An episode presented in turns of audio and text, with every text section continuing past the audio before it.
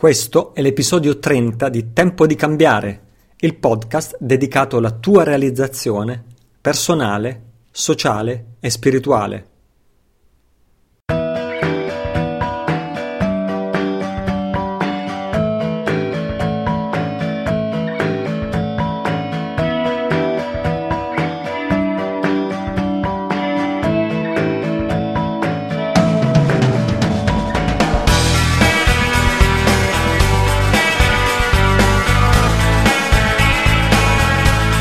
Ciao, sono Italo Cillo e questo è il mio podcast www.tempodicambiare.it è l'indirizzo base dove sono archiviati tutti gli episodi.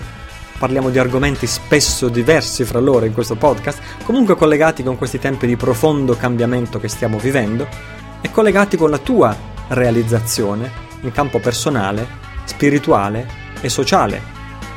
Personale perché se tu non realizzi le tue vere aspirazioni, un po' di quella felicità che desideri, anche il mondo non sarà mai un posto migliore. Spirituale, perché la vera felicità, quella che tutti desideriamo, si può realizzare solo superando la visione limitata che io, il mio ego, siamo la cosa più importante. E infine sociale, perché lo sviluppo personale e spirituale non significa lavorare su se stessi, fra virgolette, dimenticandosi di contribuire a un mondo migliore personale, sociale e spirituale vanno di pari passo e insieme contribuiscono a realizzare la nostra felicità, sia individuale che collettiva. Questo episodio è il trentesimo, il trentesimo episodio è un'importante pietra miliare per me, che quando lo iniziavo un anno e mezzo fa non ero certo e non sarei certo stato pronto a scommettere che avrei mai raggiunto o registrato un episodio numero 30, che per l'appunto è un importante traguardo. Um, poi è il primo episodio che registro dopo una lunga pausa estiva eh, di quattro mesi in pratica e, e, il mio viaggio in lontano, nel lontano Sud America. A, a questo proposito sono stato eh, grazie agli amici ascoltatori che mi hanno letteralmente sommerso di domande a questo proposito, come è andato il tuo viaggio, sei tornato, sei sopravvissuto, pensi ancora di continuare a fare il podcast e così via. Ehm, ehm, ti racconto qualcosa, tenendo presente che raccontare, soprattutto raccontare di me stesso, non è il mio forte, non è neanche un, non è neanche un tratto caratteriale che mi, che, mi, che mi caratterizza, se così posso dire. Comunque sì, sono stato in Sud America, sono stato nell'Amazzonia eh, peruviana. Um, e in un villaggio indio, una tribù chiamata Shipibo, praticamente come si viveva in questo villaggio, in queste, in queste, in queste capanne di, di, frasche, di palafitte e così via, costruite su palafitte, è una, una, tribù, si può dire, un villaggio di cacciatori e raccoglitori in condizioni di vita a dir poco eh, primitive, a dir poco spartane, anzi avremmo potuto essere un gruppo di cacciatori e raccoglitori del Neolitico se non fosse stato per i vestiti che tutti, che tutti indossavano, indios compresi. Eh, per il resto, appunto, condizioni di vita ultra spartane, senza elettricità, senza acqua corrente ehm, dormivo, avevo per casa una capanna di legno completamente aperta su due lati, mangiando soltanto riso e verdure e di tanto in tanto la, la, la carne di un gigantesco rodi, roditore, roditore come un topo ma in realtà grande quanto un cane, un roditore notturno per giunta chiamato Mahas che i locali andavano a cacciare di notte con i fucili. E dormivo in un letto di legno, eh, ahimè, con un materasso molto basilare, infestato di pulci rosse estremamente aggressive che per tutta la durata della mia permanenza hanno letteralmente devastato le mie gambe fin da giù alle caviglie fin su alla zona pubblica, pu- pubica con un estremo e incredibile prurito e sofferenza senza contare zanzare non stop 24 ore al giorno, insetti giganteschi tarantole e ogni genere di animali selvatici. Fra l'altro la, la suocera del capovillaggio era appena morta, appena sei mesi prima, per il morso di un serpente chiamato, chiamato Shushupe, letale, per il quale non esiste alcun tipo di antidoto e quindi questo per dire grazie a quelli di voi che mi hanno augurato buona vacanza al momento della mia partenza lo scorso giugno, ma appunto buona vacanza forse non era il giusto augurio, forse era più giusto un augurio di buona sopravvivenza. Va bene, comunque la domanda che molti di voi si saranno posti è perché diamine sono andato a cacciarmi in un luogo così, in un posto simile quando che so, le mie attività online magari mi avrebbero potuto finanziare un villaggio Valtur o anche qualcosa di meglio. Eh, la prima risposta è che, è, che, è che non si finisce mai di imparare.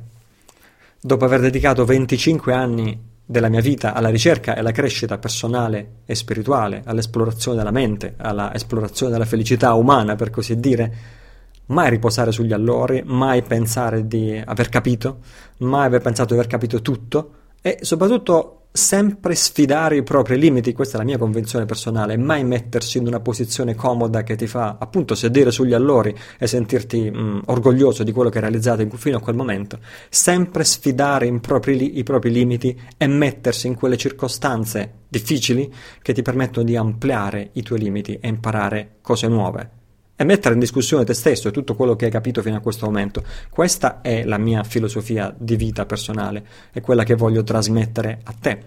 La seconda risposta di, che ci sono andato a fare è che um, sapevo che avrei potuto passare lunghe giornate in perfetta e completa solitudine nella giungla circondato dalla natura e questo è un mio, è un mio pallino, è una cosa che ho fatto tante volte in passato, ritiri solitari di meditazione. Siccome non facevo un ritiro solitario già da un po' di tempo, ho voluto inserire anche questo aspetto per me così importante, per chiunque, oserei dire, così importante nel programma della mia estate. Anzi, vista che ci sono, lascio aprire una piccola parentesi.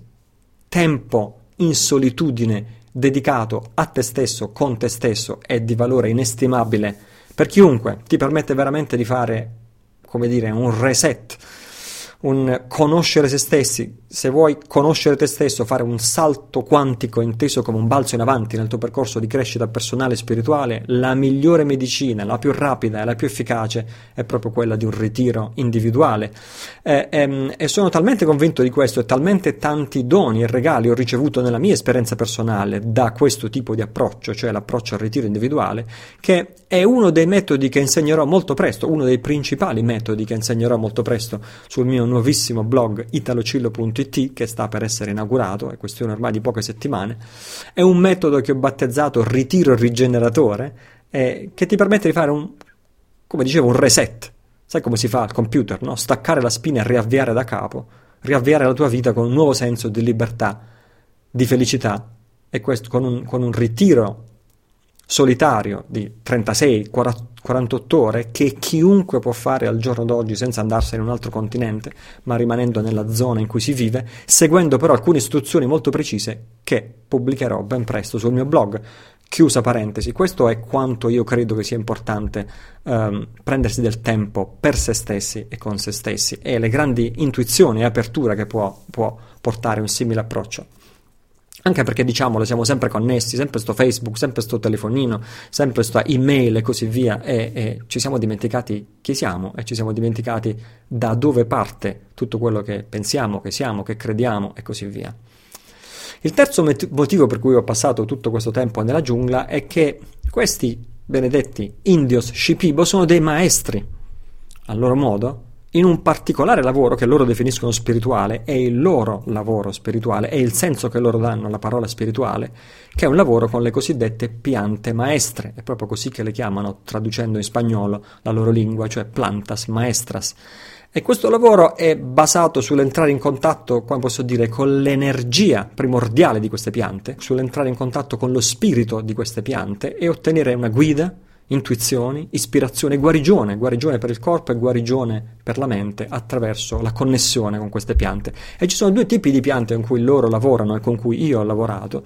Un tipo di piante, quelle che chiameremmo piante curative, e sono piante che non hanno, per così dire, alcun effetto psicoattivo, e ci sono tante eh, capaci di, di, di, di, creare profonde guarigioni per diversi aspetti, diverse problematiche di natura fisica le piante con cui ho fatto la dieta, perché è così che si chiama, eh, traducendo il linguaggio tribale in spagnolo, in spagnolo lo chiamano così, la dieta, che sarebbe questo digiuno, semidigiuno molto prolungato, ecco perché è stato anche difficile questo periodo nella giungla, anche perché si mangiava poco e io non ho proprio grossissime riserve di, grossissime riserve di chili superflui, per così dire. E, ehm, comunque la dieta che ho fatto era con un albero, un albero gigantesco chiamato Noirao nella loro lingua, ovviamente non esiste una traduzione neanche in spagnolo.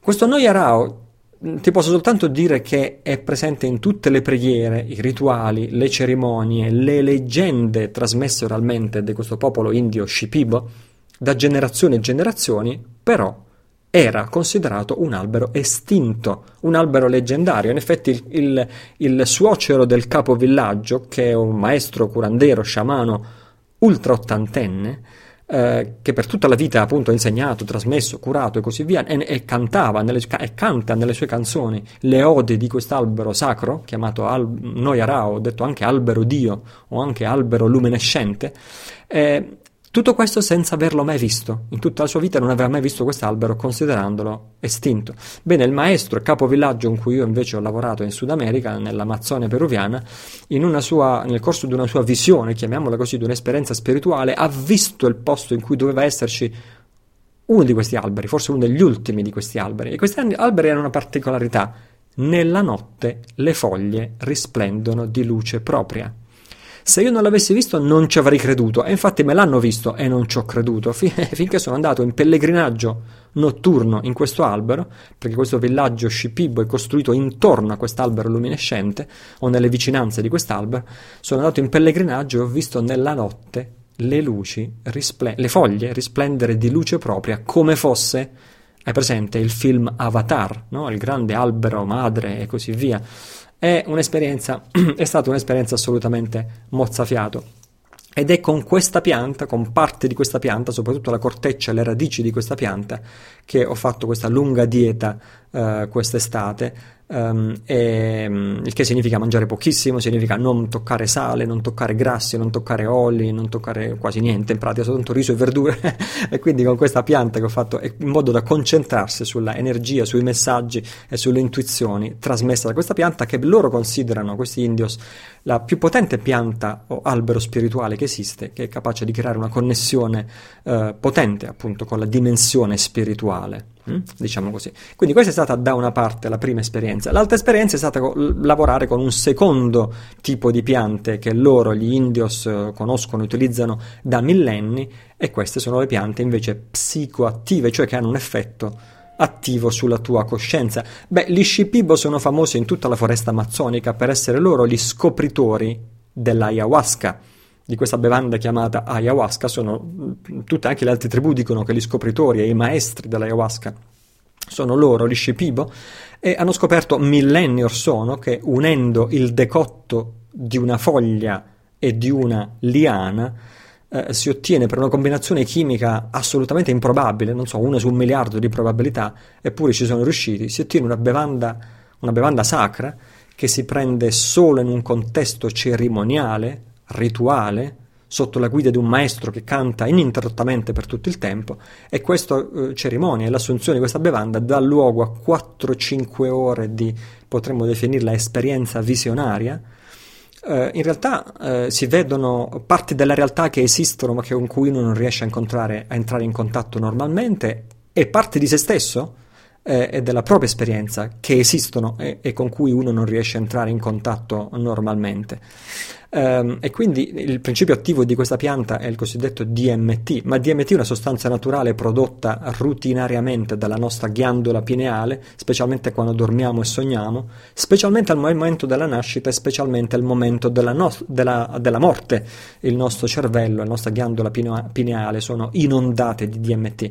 Bene, queste due sostanze naturali messe insieme creano un accrescimento, de, de, una formazione, diciamo così, un sorgere del DMT nella, nostra, nella circolazione del corpo e, e, quindi questo dà luogo appunto a una valanga di esperienze spirituali, visionarie, di intuizioni su se stessi, di intuizioni sulla propria vita, di intuizioni sulla natura delle cose, di intuizioni sulla verità come la vuoi chiamare, intuizioni uh, su te stesso, sul tuo posto, su, nel mondo, su cosa ci sei venuto a fare tu in questo mondo, come funziona il mondo, cos'è la vita, la morte, la sofferenza, la felicità.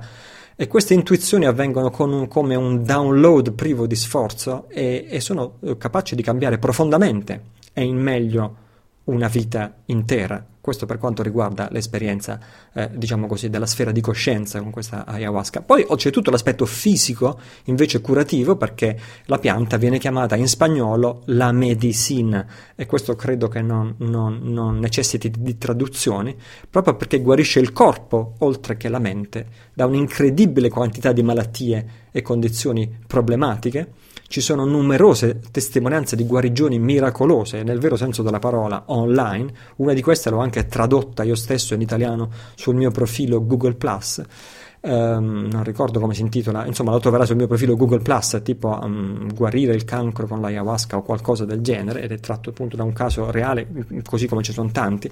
Vabbè, non mi dilungo ulteriormente su questo argomento, anche perché ne ho già parlato nell'episodio 15 di questo podcast, se ti interessa approfondire o rispolverare eh, questo, questo, questo, questo aspetto, questa conoscenza, ne ho parlato nell'episodio 15 che è esattamente a metà del ciclo, perché adesso siamo arrivati al 30, quindi metà podcast podcast or sono ho parlato di questo e in quell'occasione ho detto per esempio che una sessione, una cerimonia con l'ayahuasca equivale a sette anni di meditazione o sette anni di psicoterapia eh, e, o di crescita personale che dir si voglia e, e, e non, posso al- non, posso fare altro che confermartelo.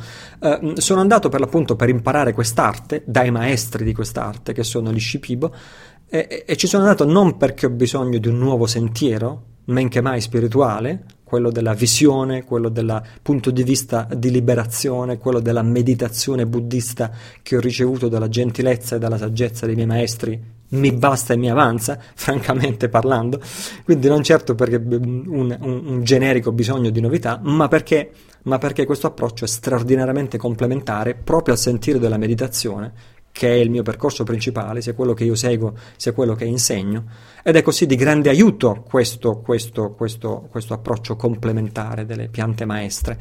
Così eh, nella giungla ho fatto una cerimonia di ayahuasca una sera sì e una sera no, il che ovviamente è impegnativo sia per il corpo che per la mente, eh, eh, per tutto il tempo della mia permanenza, e ho imparato a guidare cerimonie, anzi ho guidato io stesso cerimonie di ayahuasca sotto la guida del maestro locale e questa è stata la parte più emozionante, più arricchente di tutto il viaggio. Aggiunge una nuova dimensione, eh, come dire, que- una dimensione speciale a questi eh, trascorsi 25 anni che ho dedicato alla scoperta della mente e della felicità umane. Mamma mia, quante cose ho raccontato, forse ho raccontato anche più di quello che avrei potuto o dovuto dire, ma ho ricevuto così tante richieste. Italo, ancora penserai adesso al prossimo podcast di cavartela dicendo la mia estate è andata bene, grazie. vogliamo sapere tutto, vogliamo sapere tutto. Insomma, qualcosa ti ho detto. Ehm, tieni presente che tutto ciò, quando si parla di questi argomenti, tutto ciò di cui ho parlato, secondo me, ha senso non come esperienza isolata così fine a se stessa o completa in se stessa, ma ha senso soltanto all'interno di un percorso di crescita personale e spirituale. Sono profondamente convinto di questo ed è perciò che lo sottolineo. Quindi benvengano i contenuti principali di questo podcast, quelli che arrivano adesso, dopo questa mia introduzione iniziale, che riguardano per l'appunto la realizzazione personale, sociale e spirituale. Fra dieci secondi ti dico di cos'altro parliamo oggi.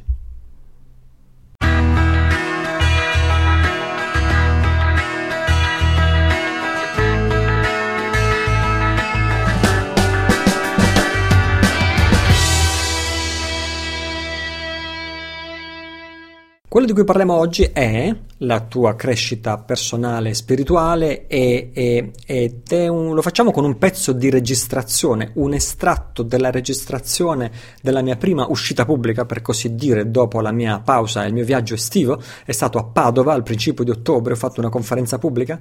Eh, risaluto nuovamente i tantissimi amici, c'erano oltre 200 persone in questa sala stipata all'inverosimile, in, eh, vicinissimo Padova, e risaluto coloro che sono venuti a salutarmi in quell'occasione ehm, di questa conferenza eh, di questa conferenza di Padova. Mi sa che ti farò sentire alcuni pezzi registrati, non solo questa volta, ma anche alcuni pezzettini nelle prossime episodi del podcast, perché, perché, perché evidentemente rappresentano ciò su cui sto riflettendo in questo momento. E come vedrai sono argomenti e tematiche molto legate all'automiglioramento. E l'automiglioramento, il miglioramento di noi stessi, non solo è l'unica cosa concreta su cui possiamo operare immediatamente, senza bisogno dell'autorizzazione di nessuno, senza bisogno di passaggi intermedi, perché la tua mente, la tua crescita personale, lo sviluppo delle tue qualità migliori, tutto questo rientra nella tua sfera immediata di influenza. E, e, questo è importante, è una delle poche cose, è una delle poche cose che è interamente sotto il tuo controllo, sotto la tua sfera di, di influenza uh, al contrario di tanti altri aspetti, questioni e pre- problematiche su cui possiamo accanirci, ma molte di queste non sono nella nostra sfera immediata di influenza, richiedono un'enorme quantità di tempo, sforzo, fa- sacrificio e coordinamento per, e organizzazione per riuscire a, a influenzare eh, altri aspetti della nostra esistenza. Ma questo, dicevo, non solo l'aspetto della nostra crescita personale è quindi direttamente operabile perché appartiene alla nostra sfera di influenza, ma è anche quell'aspetto che ha il maggior effetto leva, come dire, per creare un mondo migliore. non, c'è, non, c'è, non c'è punto di leva più potente per creare un mondo migliore che non quello di diventare noi stessi persone migliori. Senza contare che è comunque indispensabile, perché non c'è altro modo di creare un mondo migliore se non, se non creando individui migliori. E quindi è, è, è, il miglior lavoro possibile e fra l'altro è la conclusione a cui tutti arrivano, anche le persone che si occupano di miglioramento del mondo, miglioramento della società ehm, e così via, superamento dei problemi in cui ci troviamo, del, dei momenti, dei periodi critici che stiamo vivendo e così via. Alla fine tutti arrivano sempre alla stessa conclusione. Sì, vabbè, ma in una situazione in cui sono, è proprio l'immaturità, l'inciviltà, l'immaturità degli esseri umani a creare tutte queste ingiustizie, tutte queste storture, tutte queste cose brutte che non ci dovrebbero essere al mondo, no? È perché i governi, perché ci sono i governi? Perché ci sono quelli che si fanno governare. Se non ci fossero esseri che si fanno governare, non ci sarebbero governi e certamente non ci sarebbero governi ingiusti, tanto per fare un esempio. E allora alla fine si ritorna, ma, ma se siamo noi stessi a, a a, a, a, nominarci, se siamo noi stessi a crearci le nostre torture con le nostre mani, se siamo noi stessi a eleggere i nostri torturatori con le nostre mani, se siamo noi stessi a crearci con le nostre mani i pasticci in cui ci andiamo a cacciare, qual è veramente la soluzione? L'unica soluzione è creare esseri umani più adulti, individui maturi, individui autonomi, responsabili di se stessi, liberi interiormente, consci dei propri diritti, consci delle proprie qualità, delle proprie potenzialità, evoluti spiritualmente, mentalmente, caratterialmente, personalmente, come lo vuoi chiamare, questa è la conclusione a cui tutti quanti arrivano. L'unica soluzione è un avanzamento spirituale dell'umanità. Bene, tutti lo dicono, tutti ne parlano, io me ne occupo direttamente. Anzi, è l'unica cosa che so fare bene, l'unica cosa di cui mi occupo direttamente ed è la mia principale competenza da 25 anni a questa parte, l'evoluzione e l'avanzamento spirituale dell'essere umano, l'avanzamento della sua coscienza. Ed è come tutte le competenze, quando hai la fortuna di poterle praticare, si affinano e si migliorano continuamente e questo io quello, ciò che ho avuto la possibilità, la fortuna di fare negli ultimi 25 anni, non solo su me stesso ma con tanti amici e studenti per quanto riguarda un percorso di automiglioramento, di realizzazione spirituale, di meditazione e così via. Quindi ho avuto la fortuna e l'opportunità di affinare continuamente questa mia competenza e quindi sembra in un certo senso che sia il mio destino, il mio dovere eh, in questo mondo, il mio compito, la mia missione, quello che, sono, che io ci sono venuto a fare qui ed è quello che so fare meglio. Eh, per un periodo mi sono occupato intensivamente di, di non so come chiamare, di complotti, e eh, va bene, di libera informazione, continuerò a farlo, la libera informazione è importantissima, è uno, quei, eh, è uno dei miei pallini fissi, cioè vedere l'aspetto nascosto rispetto a ciò che ci fanno vedere e che non corrisponde evidentemente alla realtà. È, è, veramente un mio pallino vedere l'altro lato della luna, l'altro lato della realtà, quello che non è immediatamente visibile e intuibile, continuerò a farlo, continuerò a fare libere informazioni in questo podcast, soprattutto attraverso interviste, perché mm, diciamo ci sono tantissime persone che ne sanno molto, molto, molto uh, su di me in questo campo e continuerò anche a condividere letture, idee, cose nuove che imparerò strada facendo. Però, però il modo unico e speciale con cui io posso rendermi utile agli altri è questo. Questo è il mio talento principale, aiutare gli altri, chiarificare il loro percorso di crescita eh, personale e spirituale. Quindi il primo spezzone di questa conferenza di Padova riguarda la meditazione guidata. La meditazione guidata è qualcosa che tutti i partecipanti dei miei incontri dal vivo, compresi i raduni di tempo di cambiare, sia quello di Roma che quello di, il primo di Abano Terme e così via, tutti coloro che hanno partecipato a un evento dal vivo con me, comprese le conferenze estemporanee come la conferenza di Padova o i ritiri di meditazione e così via, tutti conoscono questa meditazione perché la propongo sempre. È il mio principale strumento di lavoro, è la mia principale eredità spirituale e ognuno di noi dovrebbe lasciare un'eredità spirituale in questo mondo dopo essersene andati. Questa credo che sia la mia, questa meditazione guidata, anche è apparsa ed è comparsa nella mia vita in circostanze straordinarie um, che adesso non sto a riraccontare mm, per intero, ehm, ero comunque in ritiro, in un ritiro di meditazione in solitudine già da molti giorni e già da molti anni desideravo e aspiravo con tutte le mie forze proporre eh, a chi si avvicinasse, si accostasse per la prima volta a un percorso di crescita personale e spirituale, proporre qualcosa, uno strumento, uno strumento di lavoro sulla propria mente, uno strumento di evoluzione personale e spirituale che non fosse i metodi Uh, in tibetano, i canti in sanscrito, i canti in lingue antiche incomprensibili, o sedersi all'orientale o vestirsi all'orientale e così via, non fosse qualcosa di così distante dalla nostra esperienza come fare, non so, rituali t- tibetani, tale da cacciar via il 90% delle persone, o soprattutto il 90% delle persone intelligenti, perché spesso sono proprio le persone intelligenti e dotate di senso critico che non sono attirate dalle cose orientali e così via, eh, o, o, dai rituali esteriori o dalle forme esteriori, ma eh, ho, ho, veramente pregato a lungo e desiderato di poter che si manifestasse nella mia vita uno strumento di meditazione, di pratiche, di crescita spirituale da poter proporre agli altri con cui aiutare loro nel loro cammino, nel loro percorso specialmente all'inizio di questo percorso. Bene, questo strumento è apparso nella mia vita quasi dieci anni fa, perché era eh, l'estate 2014 mentre ero in ritiro, è apparso nella mia vita alla fine di una notte incredibile, incre- incredibilmente ricca di visioni, di ispira- ispirazioni, di messaggi ricevuti, eh, veramente straordinari ehm, e al risveglio da questa notte straordinariamente di buon augurio ehm, era come se fosse completa nella mia mente tutto il percorso di questa cosiddetta meditazione guidata dall'inizio alla fine che in un linguaggio moderno, contemporaneo, non ritualistico, non tradizionale, che non pretende, non ti chiede, come posso dire, non esige che tu creda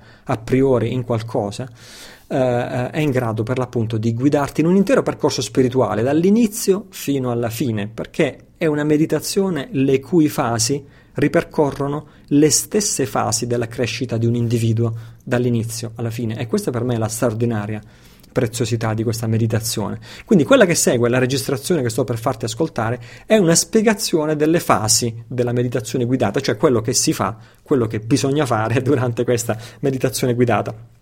Questa spiegazione che stai per ascoltare contiene sia teoria che prassi, cioè, fammi spiegare bene, anche se tu non farai mai la meditazione, quello che sto per dire per spiegare come funziona la meditazione è già da solo, di per sé, straordinariamente utile perché le fasi della meditazione disegnano un intero percorso di realizzazione spirituale. Se poi in più, oltre ad ascoltare la teoria, diciamo così con la T maiuscola, noi in realtà le chiamiamo visione, no? Perché c'è una visione, che è l'aspetto fra virgolette teorico, e ci sono i metodi che sono l'aspetto cosiddetto pratico. No? Entrambi sono importanti. Se tu, per esempio, ti metti a sedere con le gambe incrociate e fai meditazione senza avere una visione liberatrice, senza sapere perché lo stai facendo, senza sapere all'interno di quale filosofia o visione del mondo tu stai facendo quello che stai facendo, ti posso garantire che la meditazione serve a poco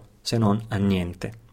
Allo stesso modo, se ti metti soltanto a studiare libri, la filosofia le visioni del mondo senza mai praticare, la tua mente si espanderà, però mm, il tuo carattere, i tratti ruvidi, spigolosi del tuo carattere, i tuoi difetti continueranno a essere tali, le tue mancanze di comprensione continueranno a essere ta- tali, insomma avrai capito intellettualmente ma non realizzato nella tua vita di tutti i giorni. E, e, e quindi, mm, comunque, quindi c'è una doppia utilità di questa, di questa di questa spiegazione che stai per ascoltare contiene sia la teoria che la prassi. E comunque, come ti dicevo, questa teoria rappresenta l'essenza di ogni percorso spirituale e dico non solo buddista, perché io seguo un percorso buddista ed è la, la teoria che stai per ascoltare è basata sul punto di vista buddista, Però questo è secondario, qualsiasi, e questo è stato il mio sforzo, e questo è il mio talento, quello di estrarre l'essenza al di là delle forme esteriori e di comunicarla, di comunicare questa essenza.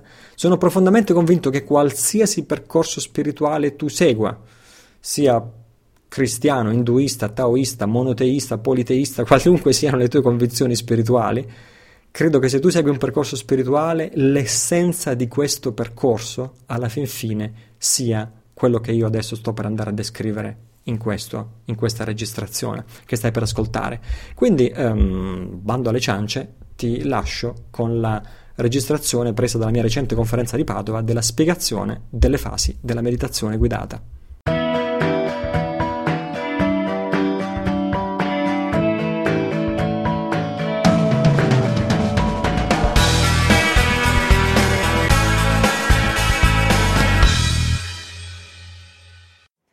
Cerco, cercherò di proporvi alcune, alcuni spunti di riflessione in questo senso. Però, prima di iniziare, come sapete, a me spesso, o meglio sempre, piace iniziare con una meditazione, perché penso che metta il, il, la, lunghezza giusta, eh, la, lunghezza d'onda giusta per la serata. Quindi ehm, vorrei fare insieme a voi questa esperienza di meditazione adesso poi presentarvi alcune di queste idee e di metodi di cui vi ho parlato e spero che ci sia tempo per fare un po' anche di scambio, domande e risposte eh, alla fine. Mm? Affare fatto? Va bene come programma? Va bene. Ok. Questa meditazione è la meditazione guidata che molti di voi conosceranno. Chi conosce già la meditazione guidata o l'ha fatta addirittura? Oh, oh very good. Grazie. Ehm, in questa meditazione è un po' racchiude, racchiude, racchiude, i passi più importanti di un intero percorso di realizzazione eh, spirituale. Deriva un po' da 25 anni miei di esperienza, eh, di, esperienza di, pratica eh, della meditazione, di pratica spirituale. E solitamente la pratica spirituale o il sentiero spirituale viene presentato in maniera estremamente elaborata e sofisticata. Lo sforzo di questa meditazione è quello di ridurre il percorso che ciascuno di noi fa verso quella che chiamiamo lo sviluppo e la realizzazione eh, spirituale che non è altro che la felicità. Il, il, pensare che la spiritualità o la religione riguardi qualcosa di diverso dalla nostra felicità personale già significa che siamo completamente fuori strada. Mm? Già vuol dire dare adito a dogmatismi, a guerre di religione, la mia religione è giusta, la tua è sbagliata e così via. Il problema non è quello in cui crediamo, io credo in questa religione, tu credi in quest'altro insegnamento spirituale, il problema o il punto è quello che noi diventiamo con la pratica spirituale, diventiamo persone migliori, diventiamo più sagge, diventiamo più compassionevoli, diventiamo più felici, punto interrogativo, se questo è sì allora siamo sulla giusta strada, altrimenti no. E quindi eh, ci sono dei punti focali in questa meditazione che voglio, eh, voglio brevemente descrivervi.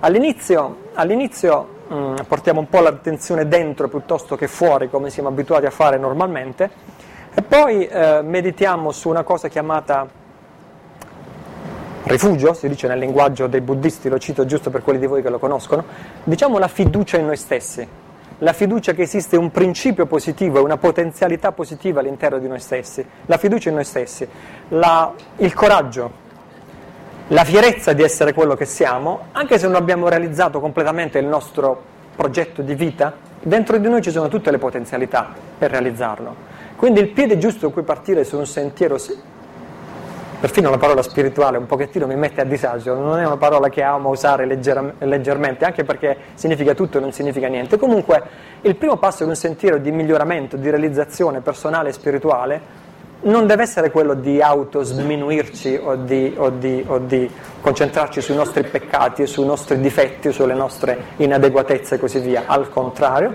il primo passo di un percorso di sviluppo e realizzazione personale e spirituale deve essere la fiducia in noi stessi, la fierezza, la certezza che dentro di noi abbiamo tutte, come si dice al gioco, abbiamo tutte le carte, dobbiamo solo comporre queste carte per realizzare il progetto della nostra vita, ma abbiamo tutto quello che ci occorre, siamo esseri umani, abbiamo una testa pensante, un cuore pulsante e abbiamo, come dicono i buddisti, una natura di Buddha, cioè una natura fondamentalmente buona. Il semplice fatto che ciascuno di noi desidera la felicità e nessuno di noi desidera intrinsecamente la sofferenza, è la prova più schiacciante del fatto che abbiamo, ciascuno di noi, una natura fondamentalmente buona, che aspetta solo di essere realizzata ed espressa per il bene nostro e il bene degli altri. Il punto di partenza della pratica spirituale quindi non è autosbenuirci, perdonami per i miei peccati, sono pieno di difetti, abbi pietà di me e così via. Il punto di partenza è la fierezza e la certezza di avere le qualità, tutte le buone qualità, tutte le qualità positive, averle già dentro di noi e poi l'umiltà e, e, e la disponibilità a lavorare per svilupparle.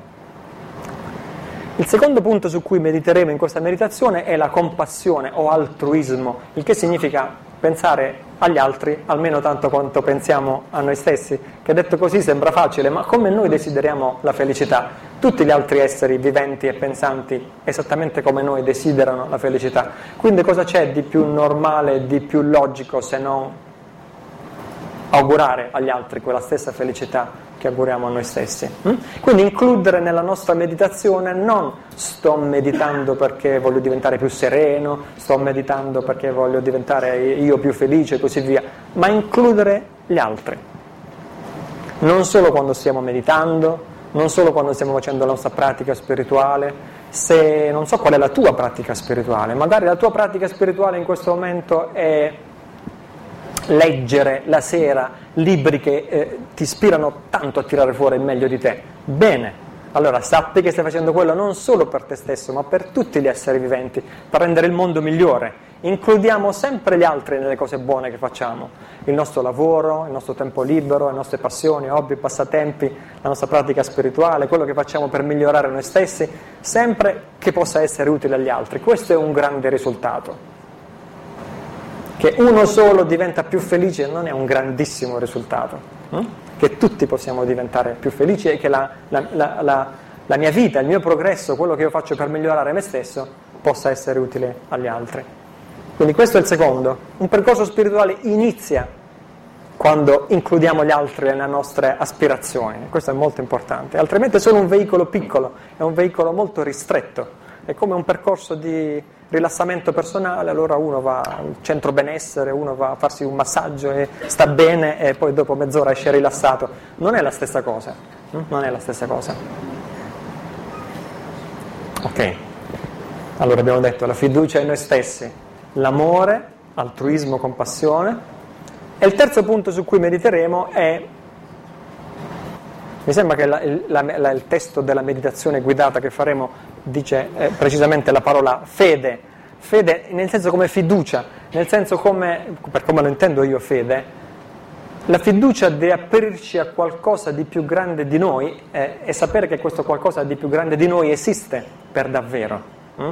In fondo noi siamo piccoli, siamo uno, siamo solo una piccola parte del tutto. Avere la certezza che come dentro di noi c'è una bontà fondamentale, nel, nella vita stessa, con la V maiuscola, nell'universo stesso, con la U maiuscola, esiste una bontà fondamentale. Mm? Ora, se questa bontà fondamentale noi non la pensiamo proprio e non la calcoliamo e viviamo concentrati su noi stessi, allora per noi non esiste. Ancora peggio, apriamo giornali, leggiamo i quotidiani, eh, frequentiamo i siti internet frequentiamo certi podcast complottisti che dicono un sacco di brutte, di cattive notizie e così via e pensiamo che il mondo è pieno di cattiveria, è pieno di persone che vogliono fare male agli altri e così via. Leggiamo la cronaca nera sui quotidiani e ci dimentichiamo che esiste questa bontà fondamentale nel mondo. Mm? Ecco perché è importante che noi ne diventiamo consapevoli, ce lo ricordiamo e ci apriamo a questa esperienza, a questa presenza di bontà e questo lo facciamo in questa meditazione. In che modo? Una scusa ci vuole pure per farlo, bisogna pure partire da qualcosa. E in questa meditazione lo facciamo contemplando la presenza di un Buddha dorato seduto nello spazio al di sopra della nostra testa. Non importa che tu creda in Buddha o che creda nelle religioni orientali o che creda negli angeli o che creda in... sei libero di credere in qualsiasi cosa tu voglia nel contesto di questa meditazione, il Buddha dorato nello spazio al di sopra della nostra testa rappresenta la bontà, rappresenta la bontà fondamentale che è presente in tutte le cose. Mm? E il piccolo miracolo poi il grande miracolo, dovrei dire, è che quando noi ci apriamo a questa bontà fondamentale e la evochiamo, la invochiamo, quella si manifesta nella nostra vita. Fin tanto che siamo chiusi e concentrati in noi stessi, siamo privi di aiuto, è come se l'universo si dimentica di aiutarci. Ma quando noi ci apriamo, chiamiamo a raccolta, eh, beh, in un linguaggio più tradizionale si dice anche preghiamo, formuliamo i nostri auspici e così via. Chiediamo l'ispirazione, chiediamo la guida, chiediamo la benedizione. Nella nostra vita, nella nostra giornata, da parte di questa forza più grande di bontà, di questo potere più grande di bontà, quello si manifesta nella nostra vita. Mm? Quindi è importante introdurre anche questo aspetto nella nostra vita, altrimenti siamo soltanto noi, il lavoro, il tempo libero, la vita diventa blanda, la vita diventa sciatta, la vita diventa, come si dice, viviamo con noncuranza. Mm?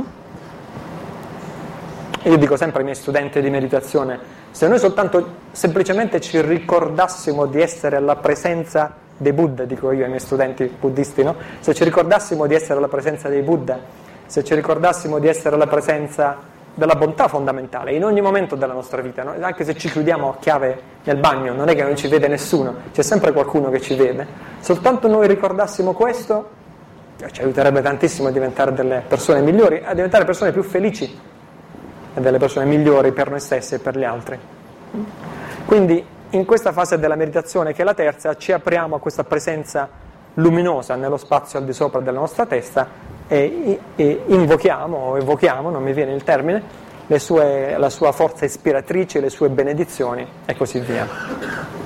Nella fase successiva, questa forma o forza di bontà si dissolve dentro di noi e diventiamo una sola cosa. In altre parole, dal punto di vista di questa meditazione, il nostro corpo si dissolve in luce e noi stessi diventiamo un Buddha dorato. Questa è, è, è se puoi chiamarla così, è una tecnica, è un metodo di pratica spirituale eh, mh, che appartiene a un gradino un po' più avanzato della pratica buddista, si chiama Vajrayana. Eh, e l'essenza di, questa, di questo approccio alla pratica spirituale consiste nel trasformare la percezione di se stessi una parte dei nostri problemi deriva non tanto dalle cose che vanno male o le cose che vanno diversamente da come noi ci aspettiamo che dovrebbero andare e così via. Una, parte, una grossa parte dei nostri problemi deriva dalla percezione o concezione o esperienza limitata che abbiamo di noi stessi. Vediamo noi stessi come esseri piccoli, ordinari, pieni di difetti, pieni di limiti e così via e ci portiamo dietro da piccoli questa esperienza di noi stessi, ci condiziona. Quando viene il momento di dare il meglio di noi stessi, non ci riusciamo perché ci siamo auto-ipnotizzati, ci siamo autosuggestionati con un'immagine piccola di noi stessi.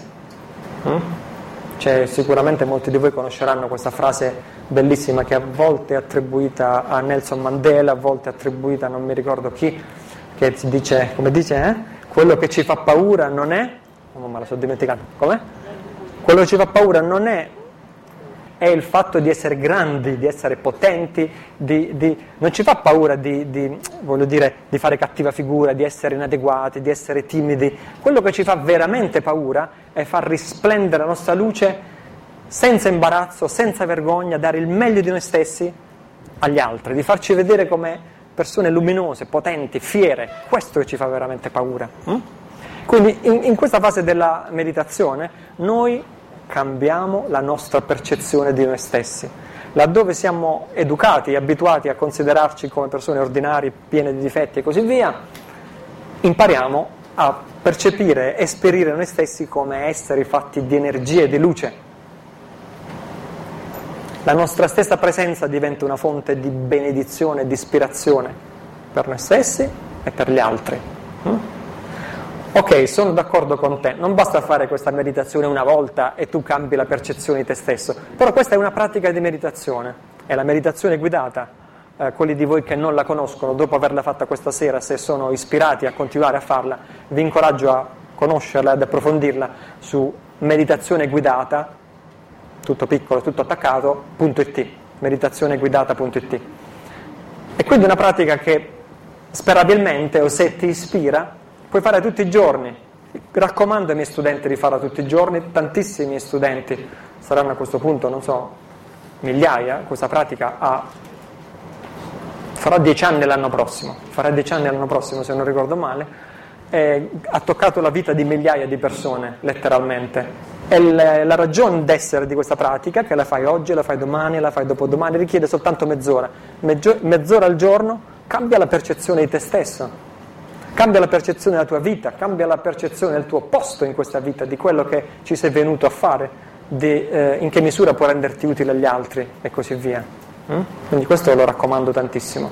E quindi in questa quarta fase della meditazione trasformiamo la nostra percezione e diventiamo noi stessi un Buddha dorato, vuol dire il meglio, le migliori potenzialità dell'essere umano, la compassione, la saggezza, la gioia, l'altruismo e così via, adesso sono dentro di me. Io, in un certo senso, sono diventato un Buddha. E immaginiamo che questo sta accadendo per davvero. Questo è, chia- è chiave, è importante in questa parte della meditazione. Poi, nella fase successiva della meditazione, raggi di luce risplendenti scaturiscono dal nostro cuore. A questo punto il nostro corpo non è più un corpo normale fatto di carne, pelle e ossa, ma una esplosione di luce, una figura luminosa. E immaginiamo che dai pori della nostra pelle, da ogni a 360 gradi da tutto il nostro corpo, questa, da questa sfera luminosa che c'è al centro del nostro cuore, scaturisce una luce abbagliante che prima riempie il nostro corpo e dopodiché si dis- diffonde in tutte le direzioni intorno a noi mentre noi ripeteremo insieme questo suono, che è un hon, hon, hon e così via, questo suono quando lo ripeteremo eh, ti potrebbe aiutare a immaginare che è, è, il suono corretto è hong, cioè lo puoi immaginare con le lettere occidentali H-U-N-G, quindi eh, si ripete un po' con questo finale gutturale, hong, hong, hong, hong e così via. Questa è, ok, e non mi dilungo su questo, è la sillaba collegata alla vibrazione del cuore, secondo questi insegnamenti. E quindi immaginiamo che al nostro cuore questa, sillaba, questa, questa, questa luce si irradia in tutte le direzioni e prima raggiunge tutto ciò che di buono esiste in ogni angolo dell'universo, inclusi gli altri esseri illuminati, gli altri esseri spirituali di altri tempi, di altri luoghi, di altre ere e così via, assorbe la loro forza spirituale e la riassorbe in noi. Quindi in questo primo giro le, i raggi di luce escono e ritornano in noi, continuamente mentre ripetiamo Hum, escono e rientrano, escono e rientrano, come uno scambio continuo fra noi e tutto il bene che c'è nel mondo, nell'universo, così questo bene si consolida dentro di noi.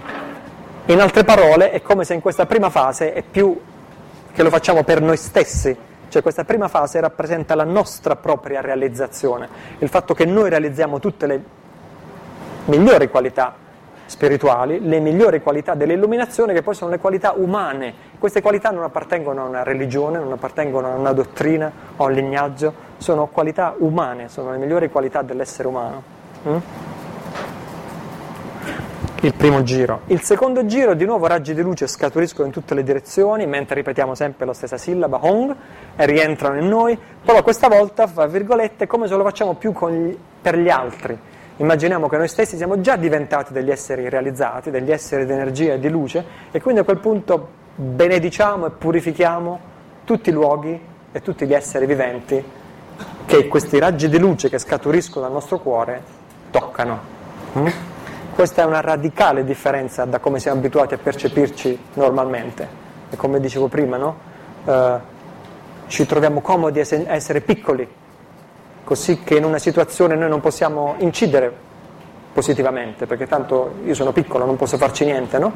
In ogni, in ogni situazione c'è tanto che noi possiamo fare, anche quando sul posto di lavoro i nostri colleghi di lavoro sono nervosi, o nella famiglia i nostri colleghi di lavoro, nella famiglia i nostri familiari sono nervosi, noi possiamo purificare, benedire quella situazione facendo questa meditazione questa meditazione non è bisogno di farla seduto con le gambe incrociate, si fa in realtà seduto o su una sedia se preferisci, però in realtà si fa seduti per imparare a meditare. Si medita seduti per imparare a meditare nella vita di tutti i giorni e quindi poi nella vita di tutti i giorni tu in un momento di tensione, di nervosismo, di disarmonia anche nell'ambiente, nelle persone che ci sono intorno a te, tu immagini questo Buddha al di sopra della tua testa, si dissolve in te e questi raggi di luce purificano tutte le persone. le persone. Immagini che le persone si calmano, si rilassano, assorbono questa questa energia ispiratrice e questo succede. Quando una persona si, si illumina, quando una persona si calma, tutte le persone presenti in quell'ambiente si illuminano e si calmano. Mm? Uno, uno, ognuno di noi può fare tanto, può incidere tanto favorevolmente nell'ambiente in cui ci troviamo. Mm? E questa meditazione ti insegna a fare questo, ti insegna a riscoprire il tuo potere personale, il tuo potere spirituale, la tua capacità di incidere positivamente nelle situazioni della vita.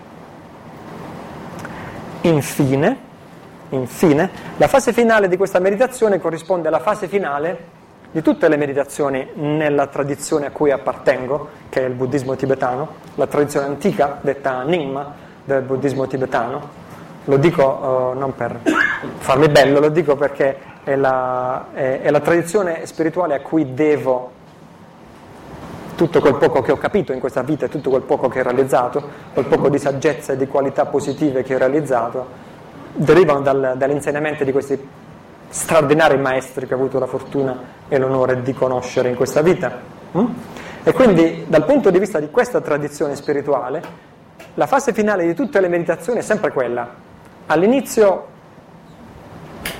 creiamo queste forme positive, no? noi stessi che ci trasformiamo in luce, i raggi di luce e così via, ma alla fine il punto essenziale è dissolvere tutta questa visualizzazione dissolvere le fantasie, se vuoi chiamarle così, perché sono sempre fantasie, è lasciare la mente nel suo stato di presenza naturale, non artificiosa, non speculativa, senza elaborare. Addirittura nei livelli più alti dell'insegnamento si dice non duale, non più dentro fuori. Io sono qui, il resto del mondo è lì, ecco quello in questa situazione io ci guadagno, in questa situazione io ci perdo, mi conviene, non mi conviene, faccio questo, faccio quell'altro, così via. Sempre questo pensare dentro noi stessi, a noi stessi e auto-osservarci continuamente nelle situazioni della vita quotidiana è una tensione incredibile. Noi non ce ne rendiamo conto, ma il 99% della nostra sofferenza è che siamo così concentrati su noi stessi. Quando dicevano a Madre Teresa, ma tu come fai a essere eh, sempre felice? lei diceva io non penso mai a me stessa, io penso sempre che ci sono delle ferite da pulire, da disinfettare e così via.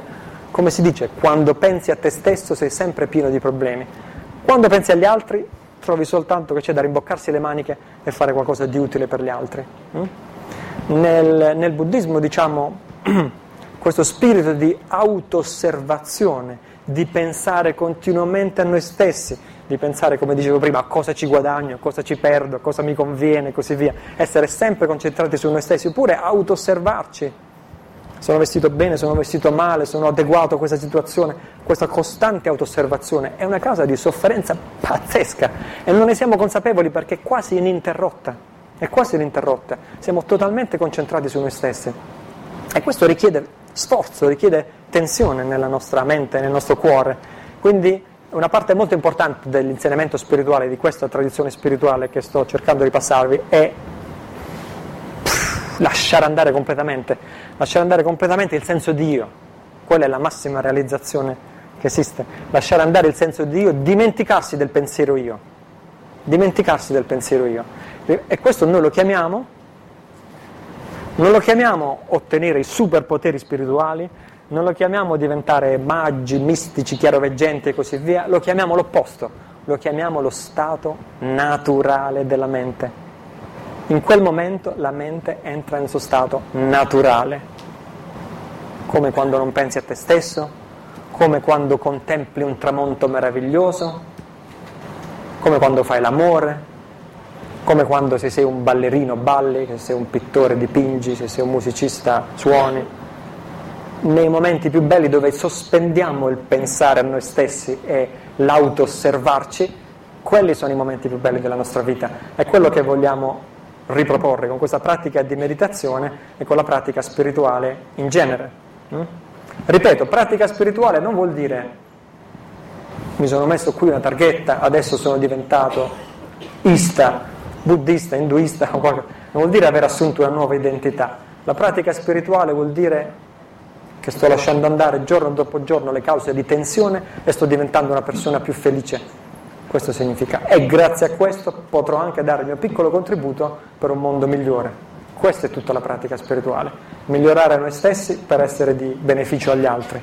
Questa è la pratica spirituale. Chi vi vuol far credere che l'essenza della pratica spirituale è attingere a segreti occulti o, o, o, non, date, non, gli date retta, non gli date retta. La spiritualità è semplice, hm? migliorare noi stessi per essere di beneficio agli altri. E quindi nella fase, quest- nella fase finale di questa meditazione eh, che sarà guidata dalla mia voce, io dirò qualcosa tipo al suono della campana, quando sentirai suonare la campana, perché fino a questo momento avremo tenuto gli occhi chiusi durante la nostra meditazione, ma in questo momento la, la meditazione dirà al suono del suonare, al suono della campana, apriamo gli occhi alla nostra vera natura. Apriamo gli occhi intensamente di fronte a noi, che significa apriamo gli occhi alla vita, apriamo gli occhi alla realtà con la R maiuscola, apriamo gli occhi a quello che noi siamo realmente. Mm? Nella mia tradizione, la tradizione Dzogchen del buddismo tibetano, la vera meditazione si fa con gli occhi aperti, con le orecchie aperte, con il cuore aperto, non si fa isolandosi dalla realtà in un ambiente insonorizzato e così via. La meditazione non è altro che aprirsi a quello che è, che è il contrario di rinchiuderci dentro noi stessi. Eh, in effetti eh, la meditazione è il contrario del chiuderci alla vita, chiuderci alle situazioni, questo mi piace, questo non mi piace. La meditazione è un'educazione graduale ad aprirci alla realtà, alla vita, a quello, a, alle cose così come sono, alle cose così come sono. Mm? Ok, e quindi questo faremo alla fine della meditazione, alla fase finale, squillo della campana e apriremo gli occhi. E per un po- poco, perché è difficile farlo per un tempo lungo, soprattutto se non siamo addestrati, poco, manterremo una, manterremo una presenza non distratta, una presenza non distratta, una presenza intensa, con gli occhi aperti di fronte a noi. Mm? Uno dei miei maestri diceva, la meditazione non somiglia a uno stato di sonnolenza, la meditazione somiglia a mettere le dita dentro una presa della corrente e avere tutti i capelli dritti in testa la meditazione è una qualità di intensità e di presenza. Quella è la meditazione, quello è il risultato della meditazione. Non credete che vi vuole spacciare la meditazione che è pace, amore, tarallucci, vino, profumo d'incenso e essere rilassati, rilassati, parlare sottovoce e così via. La meditazione si misura dall'intensità con cui tu vivi la vita di ogni momento, perché la pratica è la vita di ogni momento. I maestri che ho conosciuto io non erano rilassati, semi addormentati, sonnolenti. Erano persone le cui risate facevano tremare le mura o fanno tremare le mura, persone la cui cura profonda per ogni persona, per ogni cosa, per ogni situazione è, è enorme. Mm?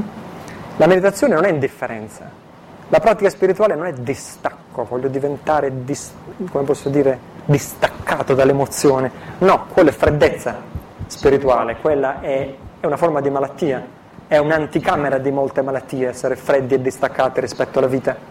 Lo spirito della realizzazione è l'esatto contrario, è intensità, è presenza ed è un'uguale cura verso tutte le cose, le persone e le situazioni. Mm? E questo cercheremo di sperimentare con questa meditazione.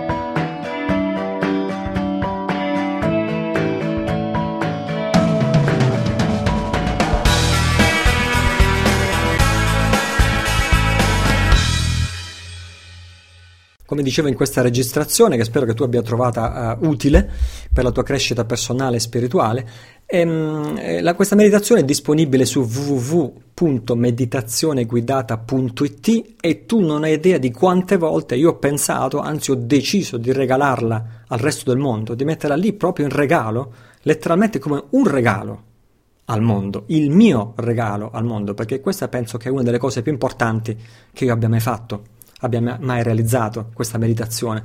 E, ah, per esempio adesso col nuovo sito italocillo.it dicevo cosa posso regalare alle persone appena arrivano per la prima volta sul mio sito e lo vengono a visitare e avevo deciso fermamente di regalare la meditazione guidata come la più importante delle mie realizzazioni.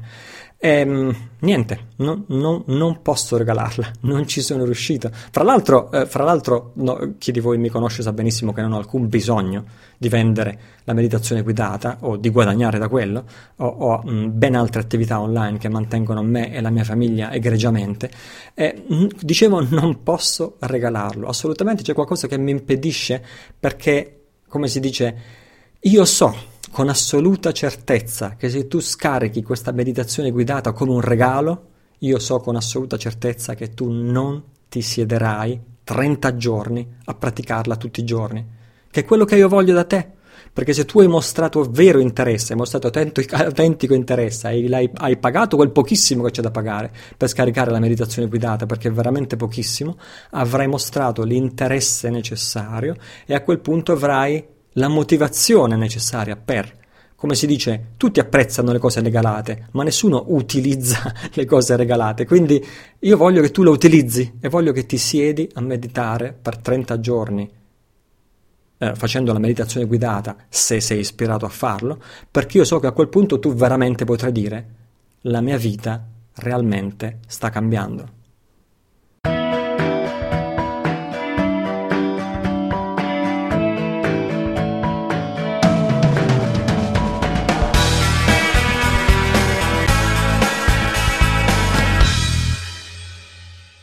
E questo conclude il nostro episodio di oggi di Tempo di Cambiare, che è stato il numero 30. Come vede il podcast ormai è ripreso e quindi a questo punto non mi fermo più, continuerò a produrne di nuovi. Eh, nel prossimo episodio ascolterai mh, mm, lo spirito della realizzazione, parleremo di spirito della realizzazione, che era mh, mm, per l'appunto l'argomento principale di questa conferenza di Padova, ehm, e che riguarda i tre aspetti, quelli che io considero i tre aspetti della realizzazione completa di un individuo, cioè nel personale, nel sociale e nello spirituale. Questo spirito della realizzazione nei tre ambiti, personale, sociale e spirituale, sarà anche l'argomento principale del mio blog. A proposito, se non l'avessi ancora detto e se tu ancora non lo sapessi, il mio blog si inaugura lunedì 25 novembre prossimo ehm, ovviamente ospiterà anche tutte le puntate del podcast, saranno lì tutte le puntate del podcast nel mio nuovo blog, il cui indirizzo è www.italocillo.it. Se vai adesso a visitare, o, o, quando ti è possibile, a visitare eh, italocillo.it, ci troverai un countdown, un, uno script con un conto alla rovescia e, e potrai inserire il tuo, il tuo indirizzo email per essere avvisato tempestivamente non appena il blog viene inaugurato. Più se vuoi, puoi seguire la mia pagina Facebook, che è su facebook.com slash italocillo, posto varie risorse interessanti e ispiranti un paio di volte al giorno, tutti i giorni, e mm, può essere anche un buon modo per tenerci in contatto fra un episodio e l'altro di questo podcast. E poi c'è iTunes, moltissimi scaricano questo podcast direttamente da iTunes, e raccomando anche a te di farlo, di imparare a utilizzarlo, perché è uno strumento davvero utile, e quindi puoi iscriverti e riceverlo, per così dire, automaticamente, e se scarichi questo episodio da iTunes, per favore, Uh, aggiungi il tuo voto, aggiungi il tuo giudizio, ci sono sia il sistema delle stellette che il sistema dei commenti. Questo mi aiuta tantissimo a rendere il podcast più visibile alle persone che ancora non lo conoscono.